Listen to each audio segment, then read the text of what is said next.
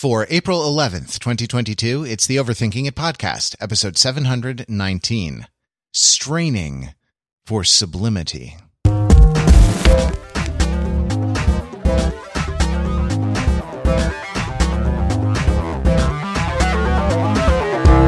Welcome to Overthinking It, where we subject the popular culture to a level of scrutiny it probably doesn't deserve. The Overthinkers are your righteous friends from the internet. We're never happier than when we are rocking hard, righteously, when we are shredding, when we are uh, just owning the stage. And uh, for for more on that, hang on for just a bit. I'm Matt Wrather. I'm here with my good friends Pete Fenzel. Hello, Pete. Hey, Matt. Rock on, Pete, I should say. Rock on, Matt. and uh, Mark Lee. Rock on, Mark. Squiddy, squiddy, squee. Rock on, Matt. All right. Um, well, uh, we, you can tell that our, our topic tonight is going to be rock uh, adjacent, but uh, as a, a extraordinarily patriotic podcast, uh, it's very important that we start things off in the right way. So, uh, ladies and gentlemen, please rise for our national anthem.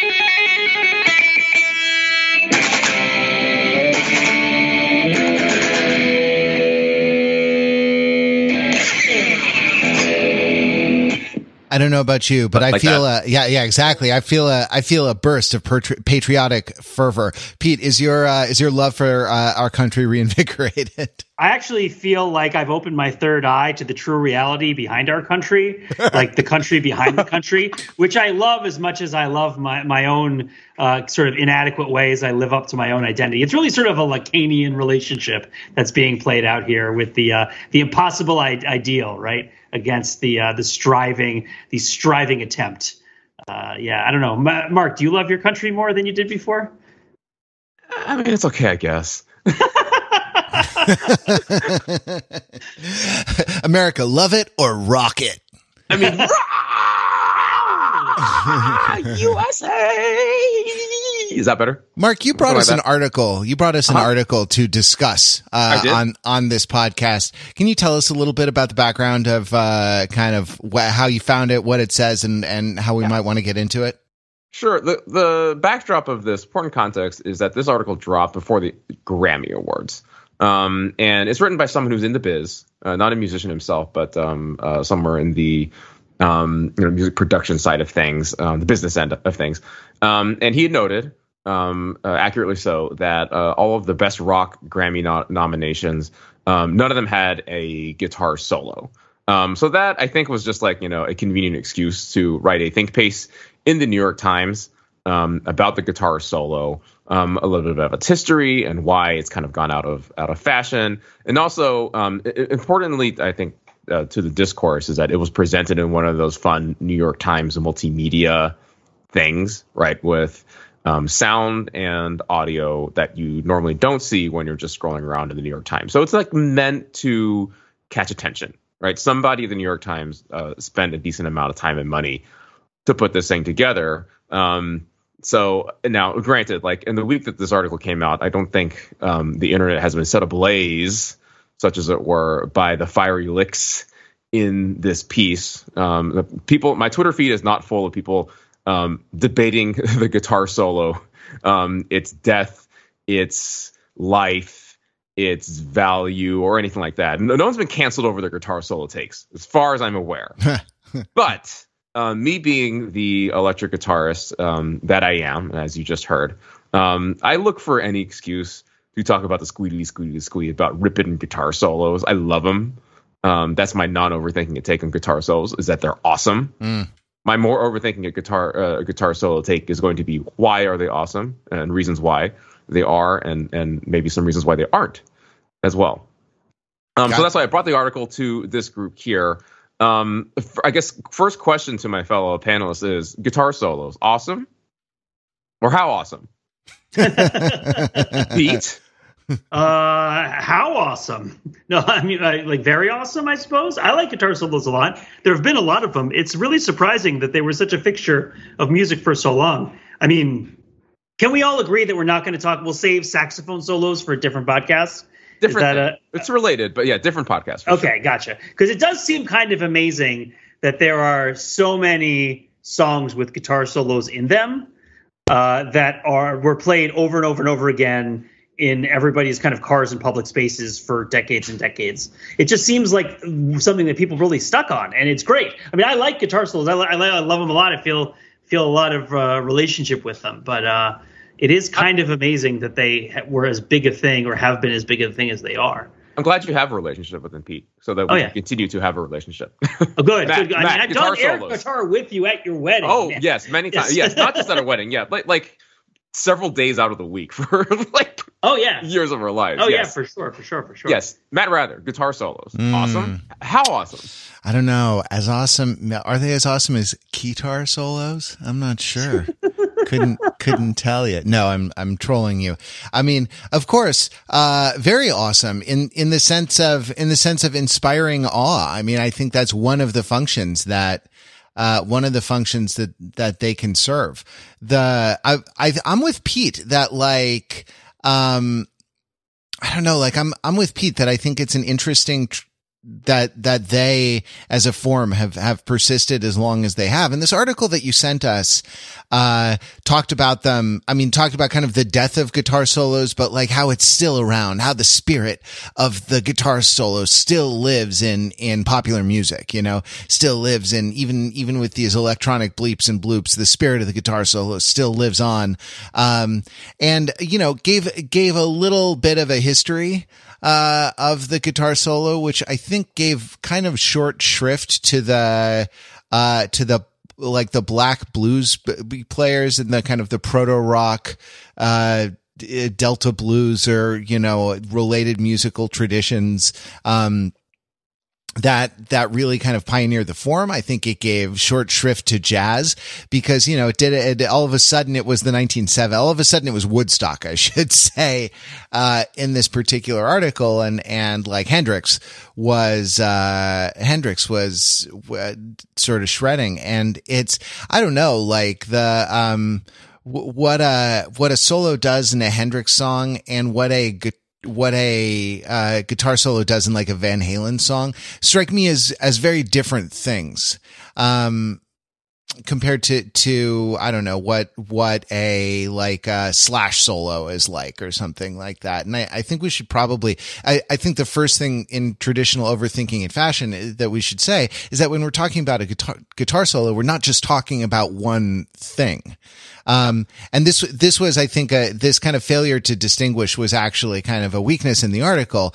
Uh, like the, they, the, the writer of this article, the, the, uh, guy who's the president of a label or of a label group or something like that kind of lumped a lot of things together into guitar solos, including like all solo guitar performance. Uh, and that, that didn't seem to be, you know, that didn't seem, seem to, to be the most useful. So like coming back to you, can, can you define what a guitar solo is? Or can we start can we start in on a definition provisionally that we can then kind of revise as we as we push through the topic? Sure, and I'll, I'll offer up a definition that I think the article was trying to um, key off of, um, which is that the guitar solo is, um, in some cases, a guitar truly playing by itself, but it's really like an instrumental break in a song that is otherwise sung. I think that the contrast to the sung parts of the song is extremely important in this, which is that like you know the the, the bulk of the song is and, and kind of its important its emotional resonance comes from the singing, but then you take a break from it and then you let the electric guitar uh, in, in almost all cases, an electric distorted electric guitar carry the melody. Um, improvise, although we'll debate what that means for it to be improvised in, in, in a little bit. Um, but then that becomes the emotional focal point for the song, um, taking away from the vocals. Um, and you're meant to pay all the attention to it um, for a brief period of time, uh, and in more cases than not, go back to the singing. So that's my definition. Now let's start to pick it apart. What do you think? Yeah, I mean, oh, sorry, you go, Pete.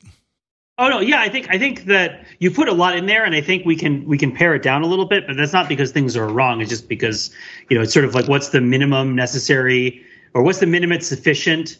Uh, I guess what the, the necessary definition, not the sufficient definition of a of a guitar solo. Mm-hmm. Um, it that it has to be in contrast to something else in order to be a solo. And I would even venture to say that I feel like there are guitar solos that have more than one guitarist that are not solos. I, I, am positing, I'm throwing a conjecture out here, which is that the word solo in guitar solo doesn't necessarily refer just to the guitar being alone in the in the melody, but also to it being a separate section of a song, similar to like a chorus, a verse, and a bridge. Right, uh, to the extent that if something fits into the solo slot of a song, even if it's not strictly a solo, it might still be a solo. Um, yeah, you know, just, to be, clear, just yeah. to be clear, right? Like um, a band like Lynyrd Skynyrd, when they have two multiple lead guitarists, you know, who are who are quote unquote soloing together, which is yeah, um, in the by dictionary terms a contradiction in terms, but musically, yeah, they function uh, this essentially the same as if it were just one or even the guitar truly soloing the yeah. kind of the kind of famous uh, guitar at, at, the end of the operatic section of bohemian rhapsody you know the kind of near the end of the song the guitar harmony that uh, does it where it's i mean is that a guitar solo it's two people playing it's not improvised like it's two people playing in in thirds together uh, that you know the is a guitar solo. I, I, mean, I would argue, right? And and that's well, you're talking about the um the little interstitial thing that um that comes around the nothing really matters, like that very last piece of it. Yeah. I mean, I would say that's it's not a solo. Well, it's not a solo because there's two people. First of all, there's not two people playing it. It's and this is might sound like a quibble, but it's I think it's it's relevant to this. It's it's one guitarist, Brian May. Brian May double track. He plays, yeah, he double tracks himself, um, and it is a very it's too short. It's like it's not the it doesn't become the focal point of that section of the song.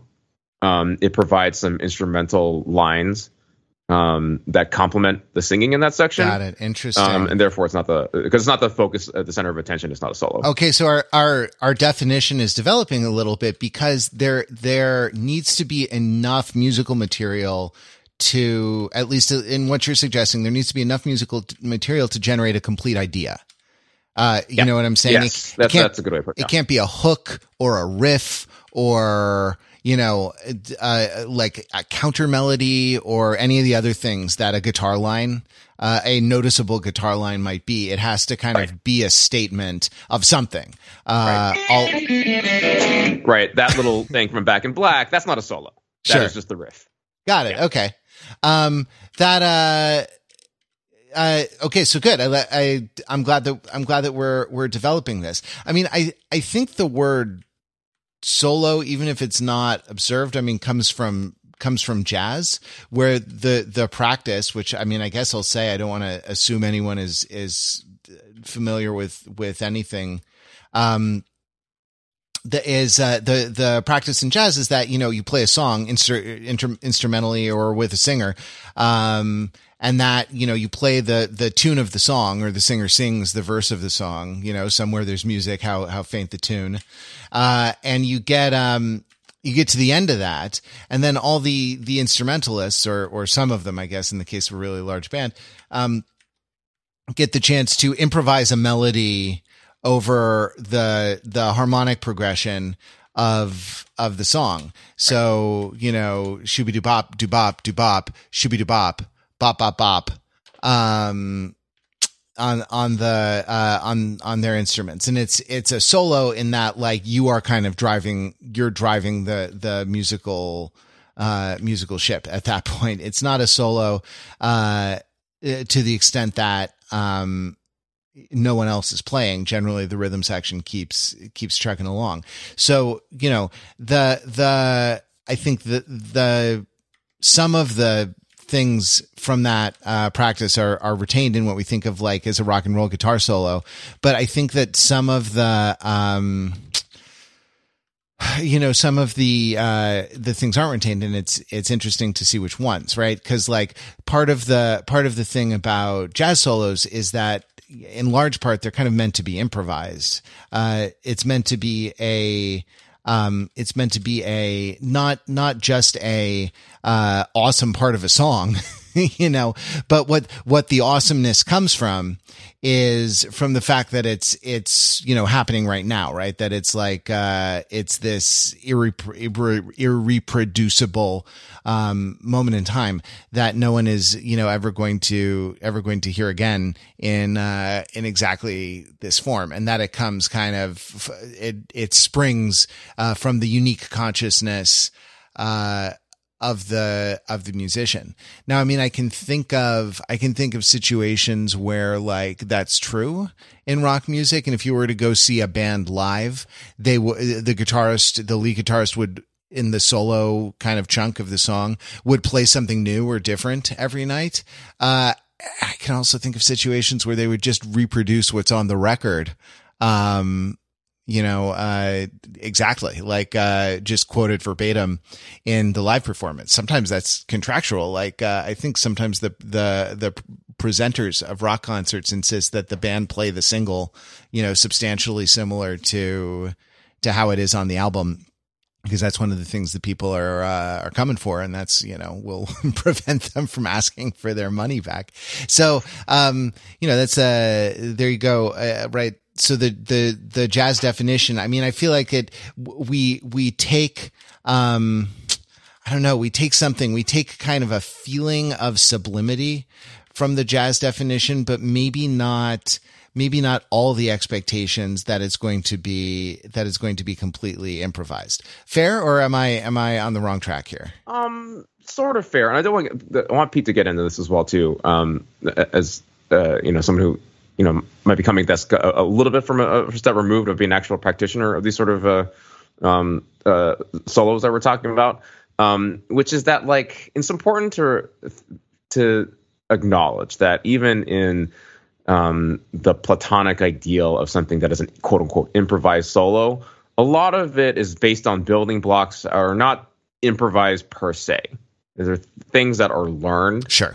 Um, licks that are then assembled, yes, in real time, yeah. um, extemporaneously. Right. right. And so there's a very there's a very wide spectrum um, from that runs from a cookie cutter solo that um, was laid down on a, on a, on a track in a very deliberately and then reproduced every time live, which is does, has less improvisational qualities, um, and then on the other end of the spectrum, um, something that you know that, that came from John Coltrane in a true fugue state, right? Um, that I, ideal thing. So like let me just like make sure that the, that, that that part of it is I clear. Mean, and there's a enough. lot of it just kind of runs runs in between. If you listen to to all of, if you were like to listen to the entire recorded uh, corpus of John Coltrane playing, um, I think that some of it, like you, you'd realize that, that he had a way of, he had a way of playing, right? Like that, that, uh, he had sort of kind of like a writer has concerns or themes or, you know, motifs that they return to.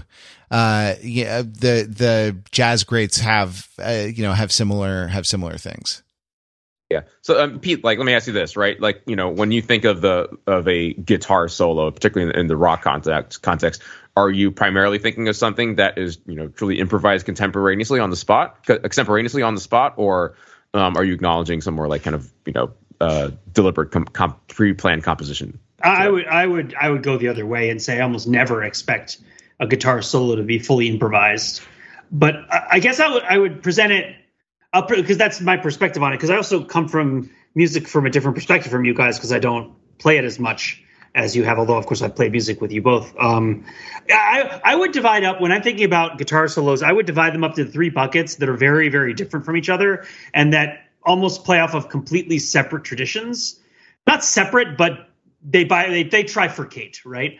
Uh, imagine a guitar with three necks. Uh, good, it's already awesome. Um, the, the first is the jazz solo, right? Yeah. And uh, the jazz solo is a performance style, and it arises out of live music.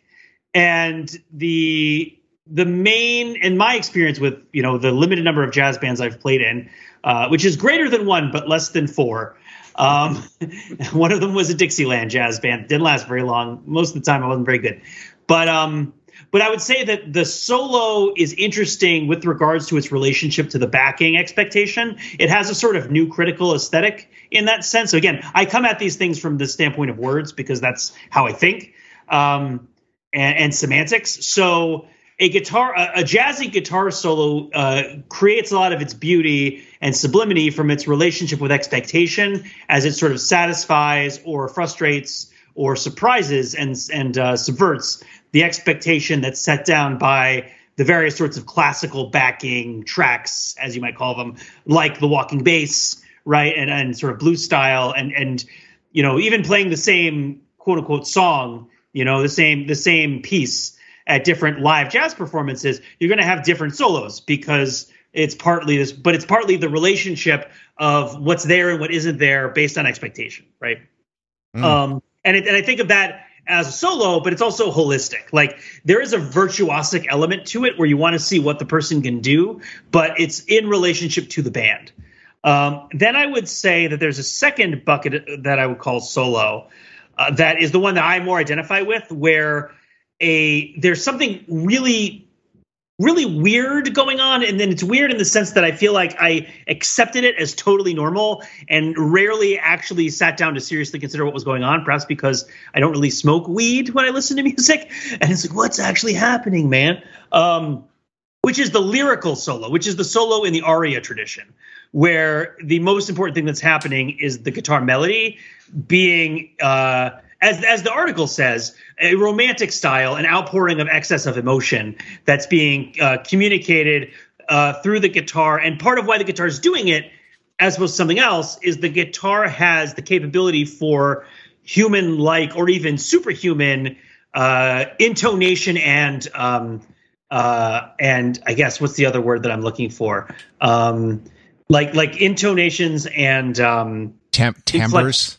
No, no, no, no, no. Intonation in the linguistic sense. Oh, as in it. like a guitar can do a rising tone or a falling tone in a way that it's asking a question or making a statement in a language where a rising tone is a question and a falling tone is a statement. Oh, I see. And or also kind of stress patterns, I think. Yes, well. yes, yes. Yeah. yeah. To me, a, a guitar solos feel very English in the sort of uh, you know rock and roll pop, you know post you know jazz early rock through the 80s into the 90s tradition in the sense that there's accented parts, there's less accented parts, there's sentences and phrases, right? A lot of it is phrasing.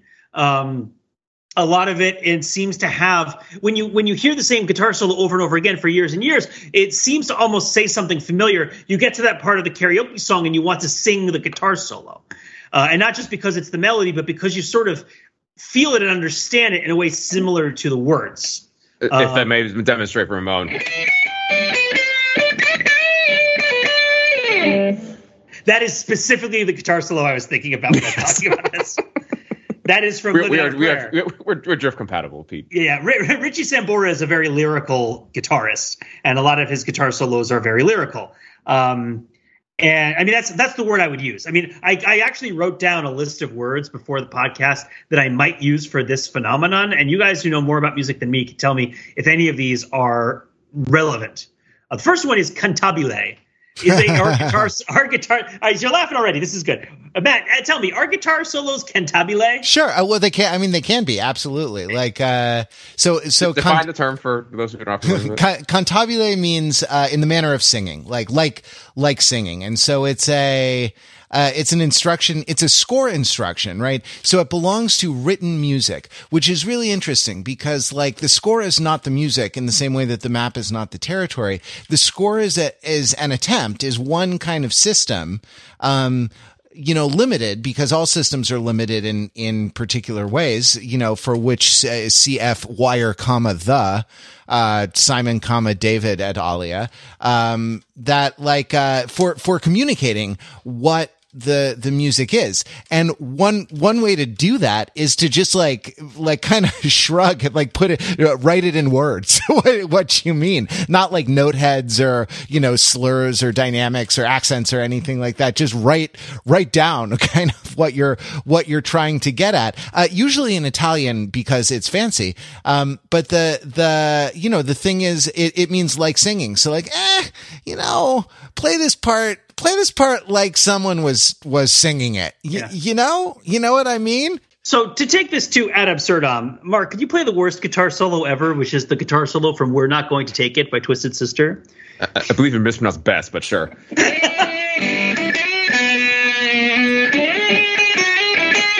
Yeah.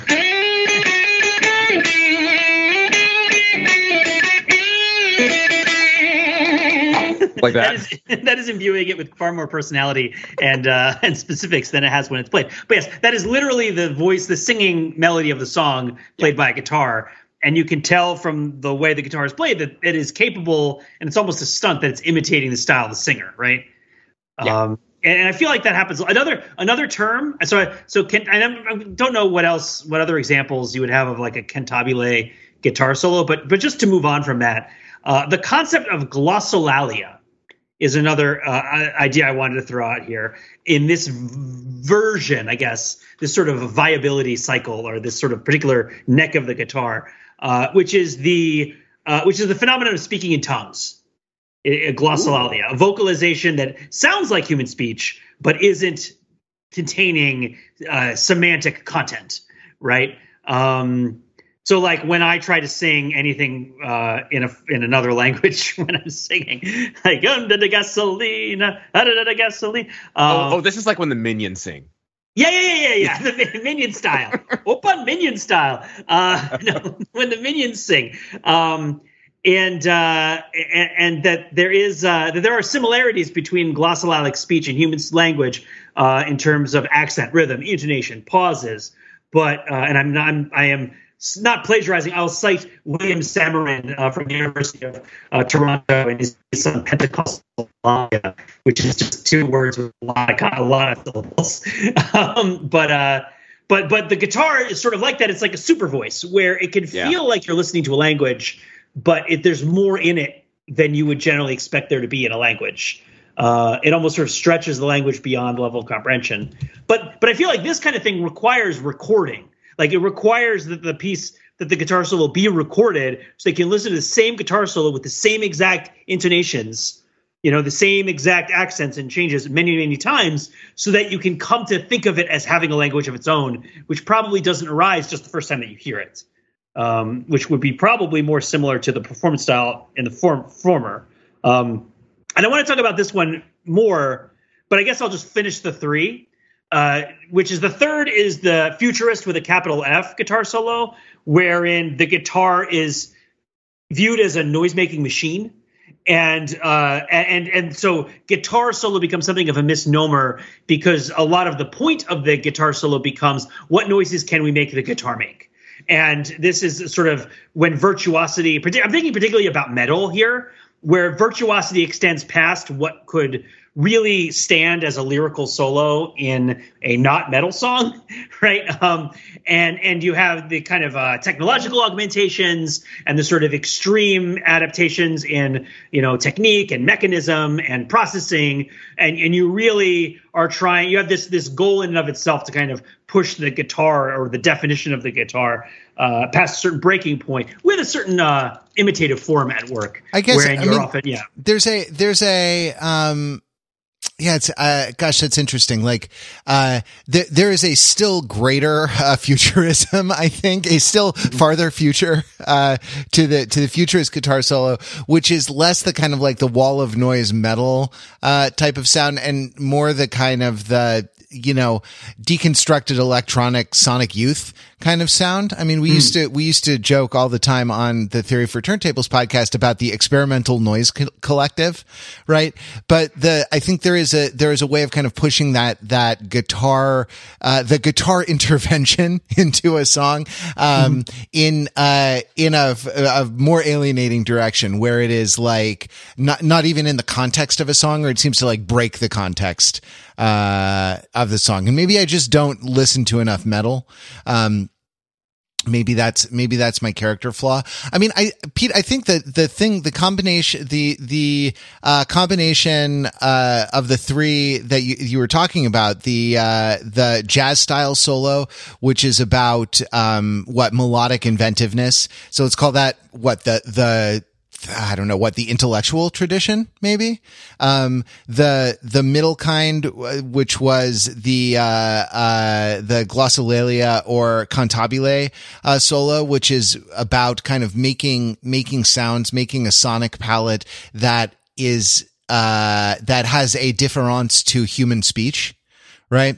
And then the third, the third one being the, uh, being the futurist or kind of noise oriented guitar solo where the, the, um, the guitar is kind of disconnected from music to, uh, you know, and the, the continuum upon which it's disconnected from music could probably find a way of like describing, describing those from the, you know, um, from the, the, I don't know, the, the very musical to the, uh, blackest of black metal, uh, the, you know, noisiest, the noisiest of noise. Like they're, they're all united in that they, they, I think they share, um, a, they share the goal of kind of furthering the project of rock music, which is, you know, kind of reaching for, uh, not even reaching, straining for sublimity. Um, hmm. right. I think that that's a, that's a, uh, someone, I, I can't even remember who it was, uh, who, de- who described it to me. He was like, yeah, in rock music, it's always like, it's always, you have that, it's high, a lot of it is very high energy. And then you just go that little bit further, you know, the vocal goes just a little higher or a little more strained, right? It just gets a little louder. It gets a little faster. The guitar gets a little more out there or something, something like that to just like, to, to uh, kind of enact a, a, little drama of kind of like pushing past the limit um a little bit and whether it's the kind of the the intellectual model the singing model or or the noise model they're all they're all trying to um well, I, here's how I would put it. I'm, I'm on one side, uh, one, and what they're trying to do is, uh, to ferry me, uh, to, uh, the other, uh, the other place on the other side of the barrier. Um, you know, so that there's, there's something, I mean, there's something kind of similar, I think, about the, the, the three that you, the three that you name. I, I, I like this framework, but like, and I love this idea of straining for sublimity, sub, sublimin, subliminity. Um, I think that is accurate. Um, but when I think we need to go back and unpack that third section more, uh, the capital of futurism, which to me encompasses everything from like the two hand tapping of Eddie Van Halen. Allow me to demonstrate for a second, like the right. Which is not like it's just it's just it's still rooted in a musical tradition but is not at all connected to something like a human voice can make. And then like all the way to the like just a complete noise out like um wall of sound that is beyond music beyond tonality right? Like right like that sort of thing right? Is is that also in your third um guitar neck pete? Yeah yeah I, I would say the way i was thinking of it was I guess one way of thinking about it, because again, I, I, tend to th- see things from this new critical standpoint where what is the expectation that you're surprising people in regards to? And one of this might be what is it that a guitar is normally capable of doing? And and so I guess I would say this isn't really there are I, I wanted to have a category that encompassed like noise noisy no, both noise collective stuff and metal stuff that to that I feel like you really have to recalibrate your on your baseline for what lyricism sounds like to appreciate a lyrical metal song. You know, and I don't mean like Ozzy, you know, I mean like metal, right? like uh, not to diminish Ozzy, but like you know, we all know what we're talking about when it's sort of too noisy and cacophonous for the uninitiated. It's it's like straight tequila. You if you haven't done it before, you're not going to appreciate it to the max now right? Um, it takes it's a it's an acquired taste, and and uh, you know, and like straight tequila, you may have bad experiences with it from from college. Yes, and you may think that your bad experiences are some of your best experiences, which in turn is a form of sublimity, I suppose. but yeah, I would say that because because obviously there are noise elements and cacophonous elements in even Hendrix's famous, you know, Star Spangled Banner, uh, you know, uh, solo that you referenced at the beginning of the podcast, which is about as straight down the middle in terms of, you know, the history of guitar solos these days as you can get, despite it being something that exists in sort of a subversive relationship with things that came before. Sort of like a kid who reads Nietzsche first, right? Is, is a lot of guitar solos are like that, I think, where it's like you're not really reading the things that it responded to, and you start with the stuff that's very postmodern, and so it can be tough to both to go all the way back and draw the threads through it that make it make sense with who the originators are and where it comes from.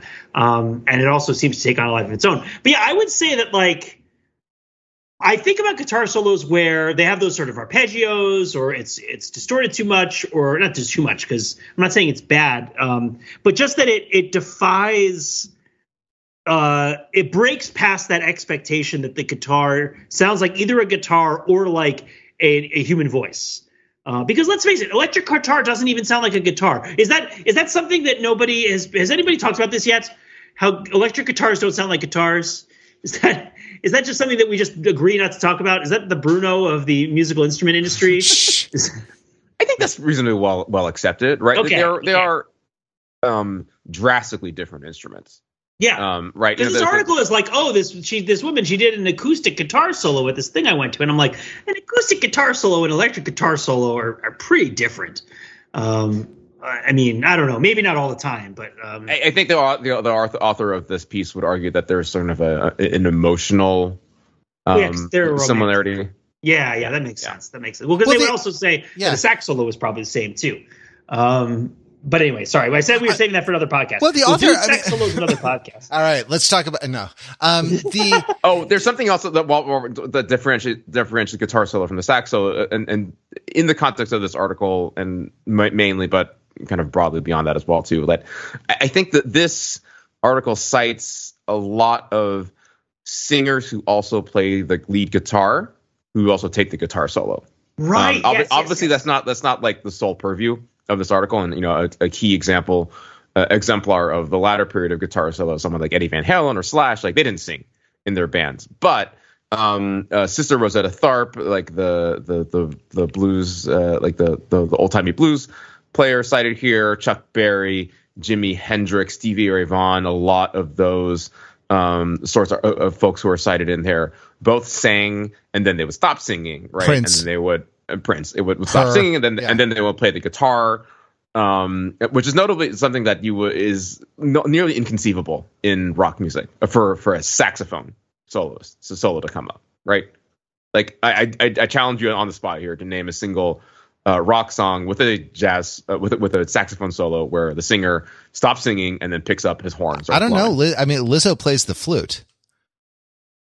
That's a great. That's a that is a great example. it's yes. not a sa- it's not a It is out saxophone and it's not uh it's not rock music you know strictly but like yeah, I but I, so I do ta- I do take your point Well, I, I would say that that connects to the history of rock music also because you have the leap that happens where you go from rock and roll music. I mean, going back to uh, uh, you know the various African American song traditions through its sort of evolution into modern pop music. You have that point where it becomes technologically possible for a single person to play all the instruments on an album, uh, which I guess is the the you could call it the Prince point if you want where like but like it's not that actually in the song that you're hearing recorded prince is like running over to the marimba and playing the marimba and like running over to the guitar and playing the guitar right? Running over to the uh the moog and like revving that thing up blowing on a saxophone hitting a trumpet right? But he could do all those things.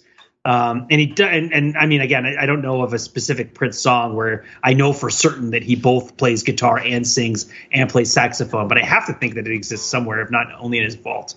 But that there are other musicians who are like that, where because of recording, like recording changes the game so much, and now we're in a po- sort of post-recording era where we no longer necessarily are going to have authoritative recordings as the main way that people experience different songs um, because we're not all necessarily reproducing the exact same file uh, in our in our sort of digital experiences of music. Um, is uh, where where you know this I think the semantic content of the solo changes, but Um, anyway, sorry, I, I, got a little bit distracted. I kind of rambled a little bit. Yeah, but, I mean, in the in yeah. the metaverse, even if you're playing the same file, it depends on your spatial relationship to the audio and the, you know. It's, if you have guess, if you have the NFT that grants access to the you know to the VIP section up front, you know. Oh man, we're gonna this is this stuff is gonna be great for the next yeah, festival. Can't wait. Yeah, it's uh, gonna be awesome. um, so th- this uh, this uh, article, which is by a, a fellow named uh, uh, Nabil Ayers or Nabil Ayers. Um, makes some claims. I mean, Pete, you sort of tossed off that this author was a romantic, and that's uh, this musical executive who wrote this uh, music executive who wrote this article is a romantic. And I I think like in the the intro to to the article, the the uh, passage that that most exemplifies this is uh, when he's talking about you know whether guitar solos are dead or not. No, the power of the the form endures. A guitar solo, and now I'm quoting, is not just a display of musical showmanship, musical showmanship, technical mastery, and bravado. At its best, it's a moment of exquisite vulnerability in which the player opens up entirely to the listeners. That that's the romantic part, right? That's the capital R romantic part, uh, isn't it, Pete? The the spontaneous overflow of powerful feeling. Yes, yes, exactly. The people with big feelings are great at big guitar solos. Right. Uh, every I, think, I believe the Monsters of Rock uh, series uh, in its TV uh, its TV commercials would say every bad boy has a soft side. Uh, which is which is um, I think also a line from uh, Coleridge. I'm not sure. Although Iron Maiden does have a rhyme of the Ancient Mariner song with a big guitar solo in it, uh, but uh, that's okay. that's neither here nor there. So okay, let's let's dig into this. Okay. Um, I, I appreciate the way this is framed. Um, it's not and uh, it's not a way that I've thought about guitar solos in the past, either listening to them or performing them. Um, so I want to hash it out a little bit um, because my first um, the, well, the reason why I hadn't thought about it in these terms is because like I kind of don't relate to it. um, okay, we have words here. Words are thrown around here like taking risks, um, opening up vulnerability. Um, eh, I, that's not how I think about playing a guitar solo. I I, it, I think about it in terms that the article also mentions, which are about um, uh, flexing um, displays of strength. And now these are not these are not mutually uh, exclusive things, right? Um, but like there's um, showing vulnerability um, in a musical sense. Um, uh, to me, like gives off notes of hesitance and and and and timid t- timidness, um, which to me are incompatible with like um, ripping into a solo, but from the perspective of like I've rehearsed this, and also to the earlier point, like I am assembling licks um, that are semi improvised, but I know stone cold, um, so that I'm actually not taking that much of a risk musically that I'm going to mess it up. Um, now, like the the vulnerability aspect is certainly there in terms of like sure, like you know, there's um, you're putting yourself out there. You know, you are carrying the emotion of the song all through the instrument in that place, and um, there's there's arguably less room for error. It is it is again arguably harder to do than singing, but um, I, I, I still take a little bit of issue with with some of, of the framing of this. So um, I would love for either you, you Matt or Pete to kind of reconcile these two things, or if they or challenge the, the notion that they need reconciling. Sure. The the problem is that it's projection. Right. The the problem is that like the the the guitar soloist, the rock musician, the actor, the dancer, the whatever, right? The performing artist is trying to create is trying to engender in the audience uh, a state of mind or a state of a, a state of being, right? And it's very easy to sit in the audience, undergo that, and then look at uh, look at the performer and say, ah, because I felt this, they must have been feeling it too. Or because I had this experience, they must have had an experience which is compatible with that, which rhymes with it or interacts with it, uh, in some, you know, in, in some particular way. Uh, but that like, that's not, that's sort of not how it works, you know? Uh, performing artists are, are, uh, are more like surgeons in this respect. They cause changes in the bodies of the people under their care, the audience, but they don't, you know, but that doesn't mean that they themselves, you know, like, uh, it, it's not like, it's not like my, my, uh, my bypass surgery goes great. And when I wake up, the surgeon looks me deep in the eye and say, say, but you have also healed my heart. That's not, it's not how it, not how it goes. If they have their Grey's Anatomy on their desk, I think. um, I totally, I totally agree with what you're saying. I would, I would add. Now, I, have been listening to a little bit of Anthony Fantano recently, like the Needle Drop guy, and I'm not a music critic, as is obvious from the way I'm talking about this stuff. Uh, I don't think overthinking it is kind of playing in the same ballpark as music critics on this podcast, at least, uh, in the sense that we go for kind of broader uh, kind of meta, dis, you know, um, deconstructive and whatnot kind of ideas and first principles, and, and we don't have that sort of encyclopedic knowledge on command of all the different songs that we're talking about. But one thing he did say that I feel is relevant to our wheelhouse is he was talking about guitar soloists and people who are saying that they were potentially overrated, and he brought up, and they brought up the Edge. Mm. And the thing that he said that really struck me was some of the effect of, uh, you know, the Edge is great. You know, the Edge is not Edge is not bad, but he isn't to have a guy justify being called the Edge as his name is not the style of guitar that he plays, mm. right? Um, and of course, the Edge is from U2, if you're familiar from with U2. And when I think about a guitar style that is emotionally affecting without, to me, tipping its hand that the person playing the guitar is anywhere near an emotional state of the state being inspired by the guitar, I think of the Edge because I mean, first of all, it's like so much is being done by the pedal. So much of it is being sort of orchestrated in advance.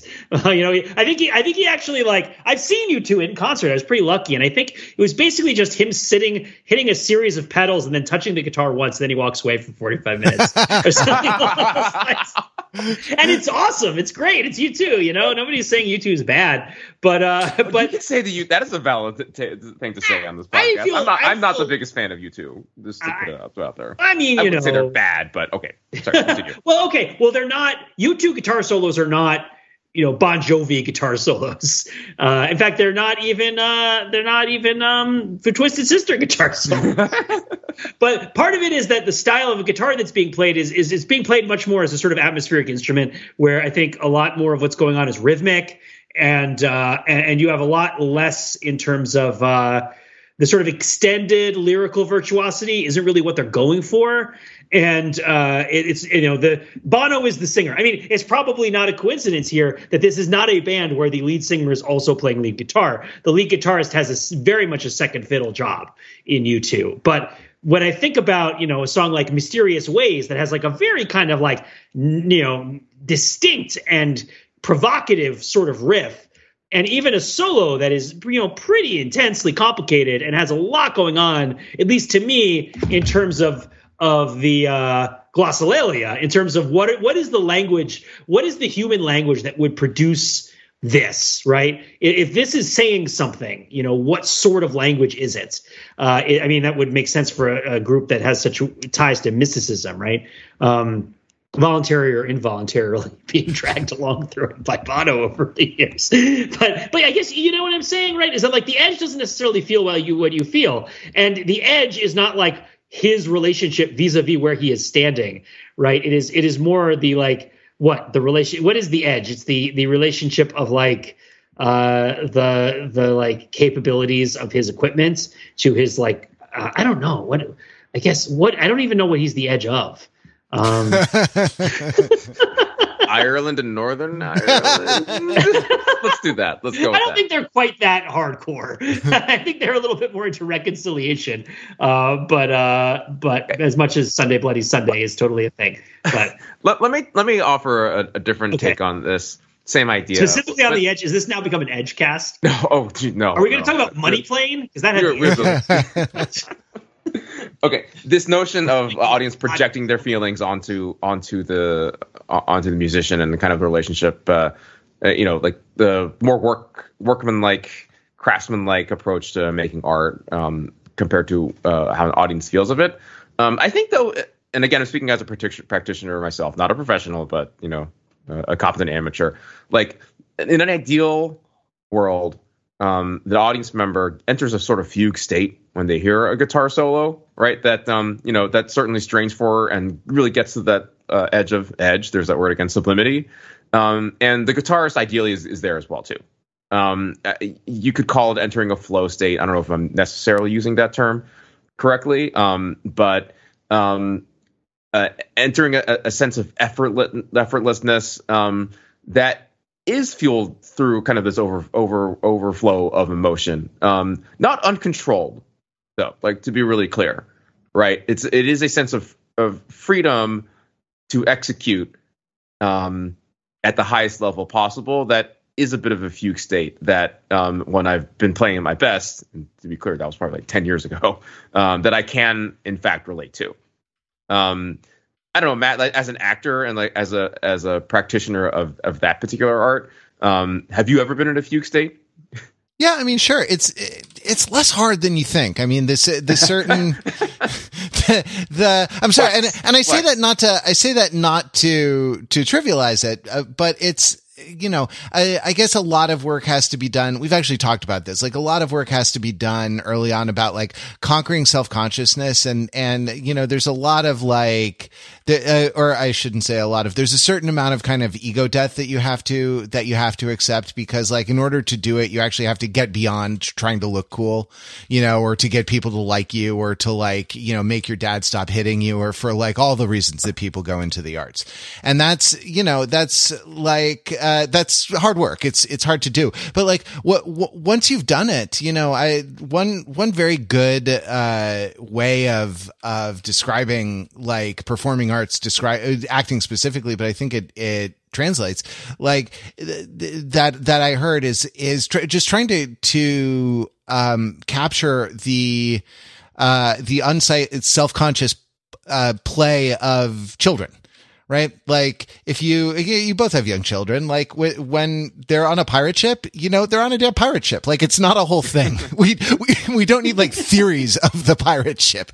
We don't need like we don't need a master's degree in like. If you want to talk about pirate ships, I could go off. well, yeah, but you don't have to go off. That's the point. That's you can true. just you can just be on the pirate ship. Anyway, that's most what, children's pirate ship songs are these Dadaist assemblies of terms that have nothing to do with each other. Walk the plank, raise the sail, pirates, pirates, raise the mizzen mast. you have accurately described most Blippi songs, by the way. Oh. Dadaist assemblies of words and visuals that don't just, have anything to do with each other. I feel like that's oh, that's wonderful. I mean, I feel like yeah. you know, no, I don't no, know. Blippi is not wonderful. To be oh, not Blippi, not Blippi. I mean, I th- I think uh, walking the plank and raising the sail, pirates, pirates. You know, well, we, we like, love we love Portside Pirates by Barefoot Books, but I will give a shout out to We Are the Pirates by by. Uh, Bounce Patrol, Australian hit crew Bounce Patrol, like I've talked about the podcast before, because there's a great moment where the various people in the in the video are just saying random pirate garbage, like raise the sail, you know, like shiver me timbers, r, and then this guy just looks at the camera, goes. Do the pirate dance, and he just like jumps around like a monkey. And there's a certain purity to him just saying, "Do the pirate dance," as if that's a a a thing that any of you in the video are doing the same as each other, and B, something that the person watching it who's probably either two or 40 has any idea what it is. and you know what, Pete? I, I would pay more money uh, to see you do the pirate dance okay. uh, with your wonderful child uh, then I would then I paid for my my Broadway tickets to Hamilton. I mean, I saw U2 for free. I was They're great. Right. So I think, you know, I don't know. Like, yeah, I'm, I'm, I'm, uh, I'm down. Yeah. It's the, the kind of the, what, the kind of the, the uh, set of unself-conscious, unself-conscious flow. It doesn't necessarily have to be a, a, um, a state of, of kind of uncontrolled emotionality. In fact, it would probably not help.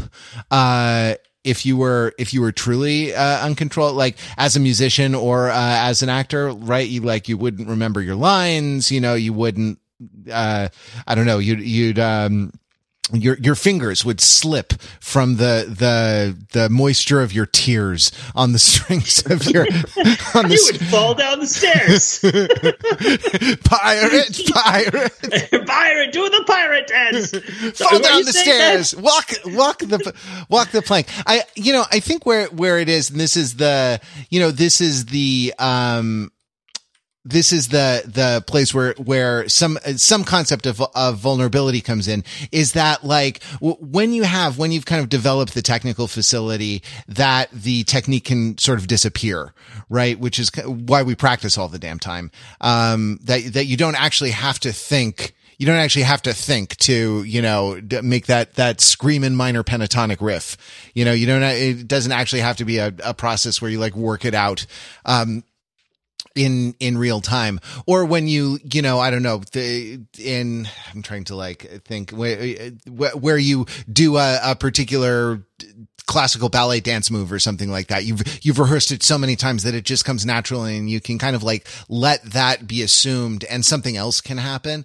Like the, the flow state is where like a, a relaxed focus and high competence meets a, uh, meets a, a challenge that is at the right level for the for the level of competence. You know, I think that's how Csikszentmihalyi described it. And that like you have um you have the opportunity when you're when you're in that state to kind of direct it in a particular a particular direction. You can direct it to, to self-aggrandizement, or you can direct it in a in a slightly more humanistic direction to be like, hey, I can use this, I can use this moment to tell you something about myself, you know, or I can I can use this to to to you know try through through whatever you know means I have, you know, through the the story that you're acting out or the dance that you're dancing or the um the uh song that the song that you're playing the non semiotic noise that you're making uh in your guitar solo you can sort of reach through and um make a statement about something, make a statement about humanity or make a statement about a, a, a, feeling.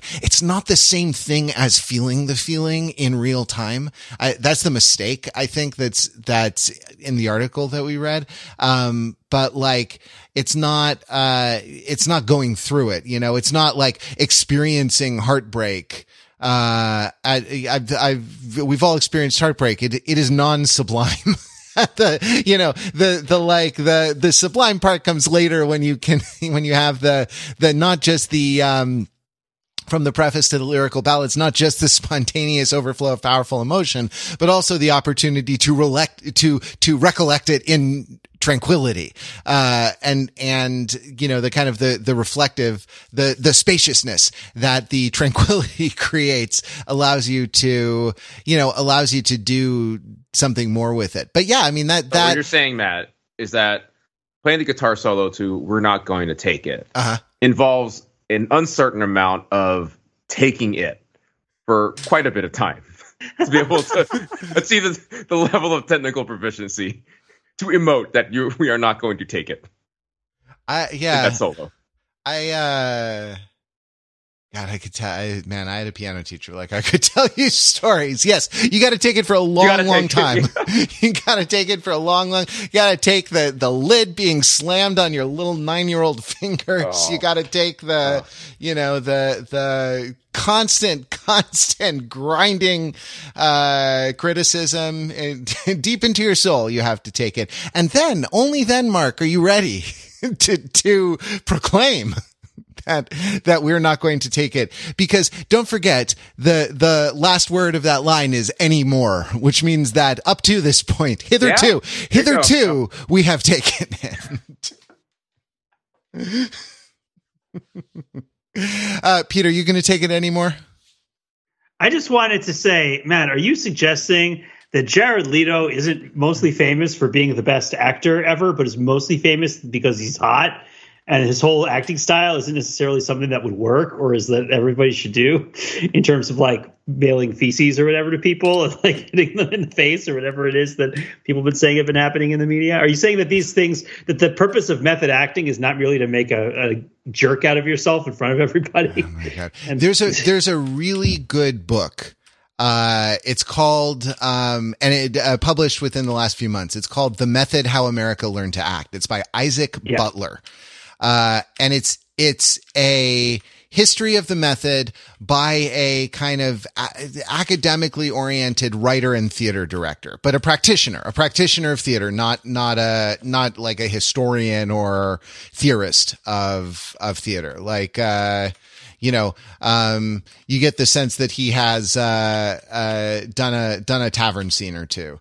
Um, the, that being a reference to a uh, summer Shakespeare director uh, I said I worked with one said, you know, I know all these people go to y'all go to schools and get your fancy degrees, but like until you just hoist your leg up on a bench, hold a tankard of ale, and do a tavern scene from Henry the Fourth Part One, like I, I don't think you really can call yourself an actor. Like grab a spear and stand behind the king. That's your master's degree. you know that like, and that that like uh, I actually I respect that. Like Aristotle said, you had to have uh, what you had to have techne before you could have. Is the other kind of wisdom philosophia, or is it is there another one before philosophia? You have to have techne. You have to have practical wisdom before you can have uh, philosophic, where before you can have like higher level theoretical wisdom or philosophic wisdom. And yeah. so, I like, I am, uh, I am, you know, inclined inclined to agree. And I, I just, I, I happen to like this particular book a lot, and I happen to like this this writer a lot. So I, I commend it to you. I'll put it as a link in the show notes. Maybe we could talk about it sometime. But yes, no, uh, m- mailing people, mailing people, uh, uh, all kinds of disgusting gifts on the set of the uh, on the set of Suicide Squad. Um, you know, yeah, no, that's that's no good. Uh, th- the Suicide Squad, I think, was probably a much healthier set. So, so to bring it back to guitar solos, an album that for me has stood out for this. And again, I don't have an encyclopedic knowledge of music. The albums that I've listened to are very haphazard, uh, but they, I feel like there are certain albums that stand up to me as exemplary of certain sorts of artistic concepts. Uh, one of them is uh, "Holy Diver" by Dio. Uh, are you guys Dio fans at all, Mark? You can't, you can't, possibly know any Dio. I mean, I mean, no one would know if you knew any Dio, right, um, off the top of your head. But I, I want to get back I, to. I don't know. I don't know well enough. Um, yeah, but yeah. But but one of the things about this album is that the production is very scaled back almost to the point where it's surprising because these same instruments and licks and stuff. It's a very like fast, old school. It's not very fast. Let me rephrase. Again, you have to recalibrate everything for metal, right? Like everything. But it's a like it's a pretty aggressive metal album for the time at which it came out. Uh, and so it, it is not the kind of thing where the guitar licks are comfortably lyrical uh, in in a sort of pop style, but they're not utterly alienating. Uh, and there's a lot of kind of fast and exciting things that are happening by sort of general standards, uh, though not particularly by metal standards. It's not that sort of modern or extreme a piece. But the main thing about it is that these sort of licks, if they were in a different album, would like blow your headphones out. Right, there would be this sort of aura about them that would be created by the production, that wherein the like intensity of all the licks would be amplified. And one of the things that's happening on this album is like all of the kind of like reverb and extra production and kind of uh, whatever techniques they're using to kind of like you know thicken the sound is kind of pulled back a little bit. And it's more because they want you to hear the, the oh look this is a band that's pretty good at playing this kind of music right? We want you to appreciate how how good we are at playing these kinds of songs. And it's not like the mountain goats either. It's not like totally stripped down although of course the mountain goats are so stripped down it goes the other way where there's a bunch of stuff on top of it uh, in, in the sort of recording style. But but it's like mountain goats is a band with a like a two and a half decade history and there have been like many stylistic periods of the mountain i'm sorry they have one album i listened to a bunch of times because of you guys. I haven't listened to a lot of albums, Matt. Everybody has only one album, except for Exhibit, who has three of them. but uh,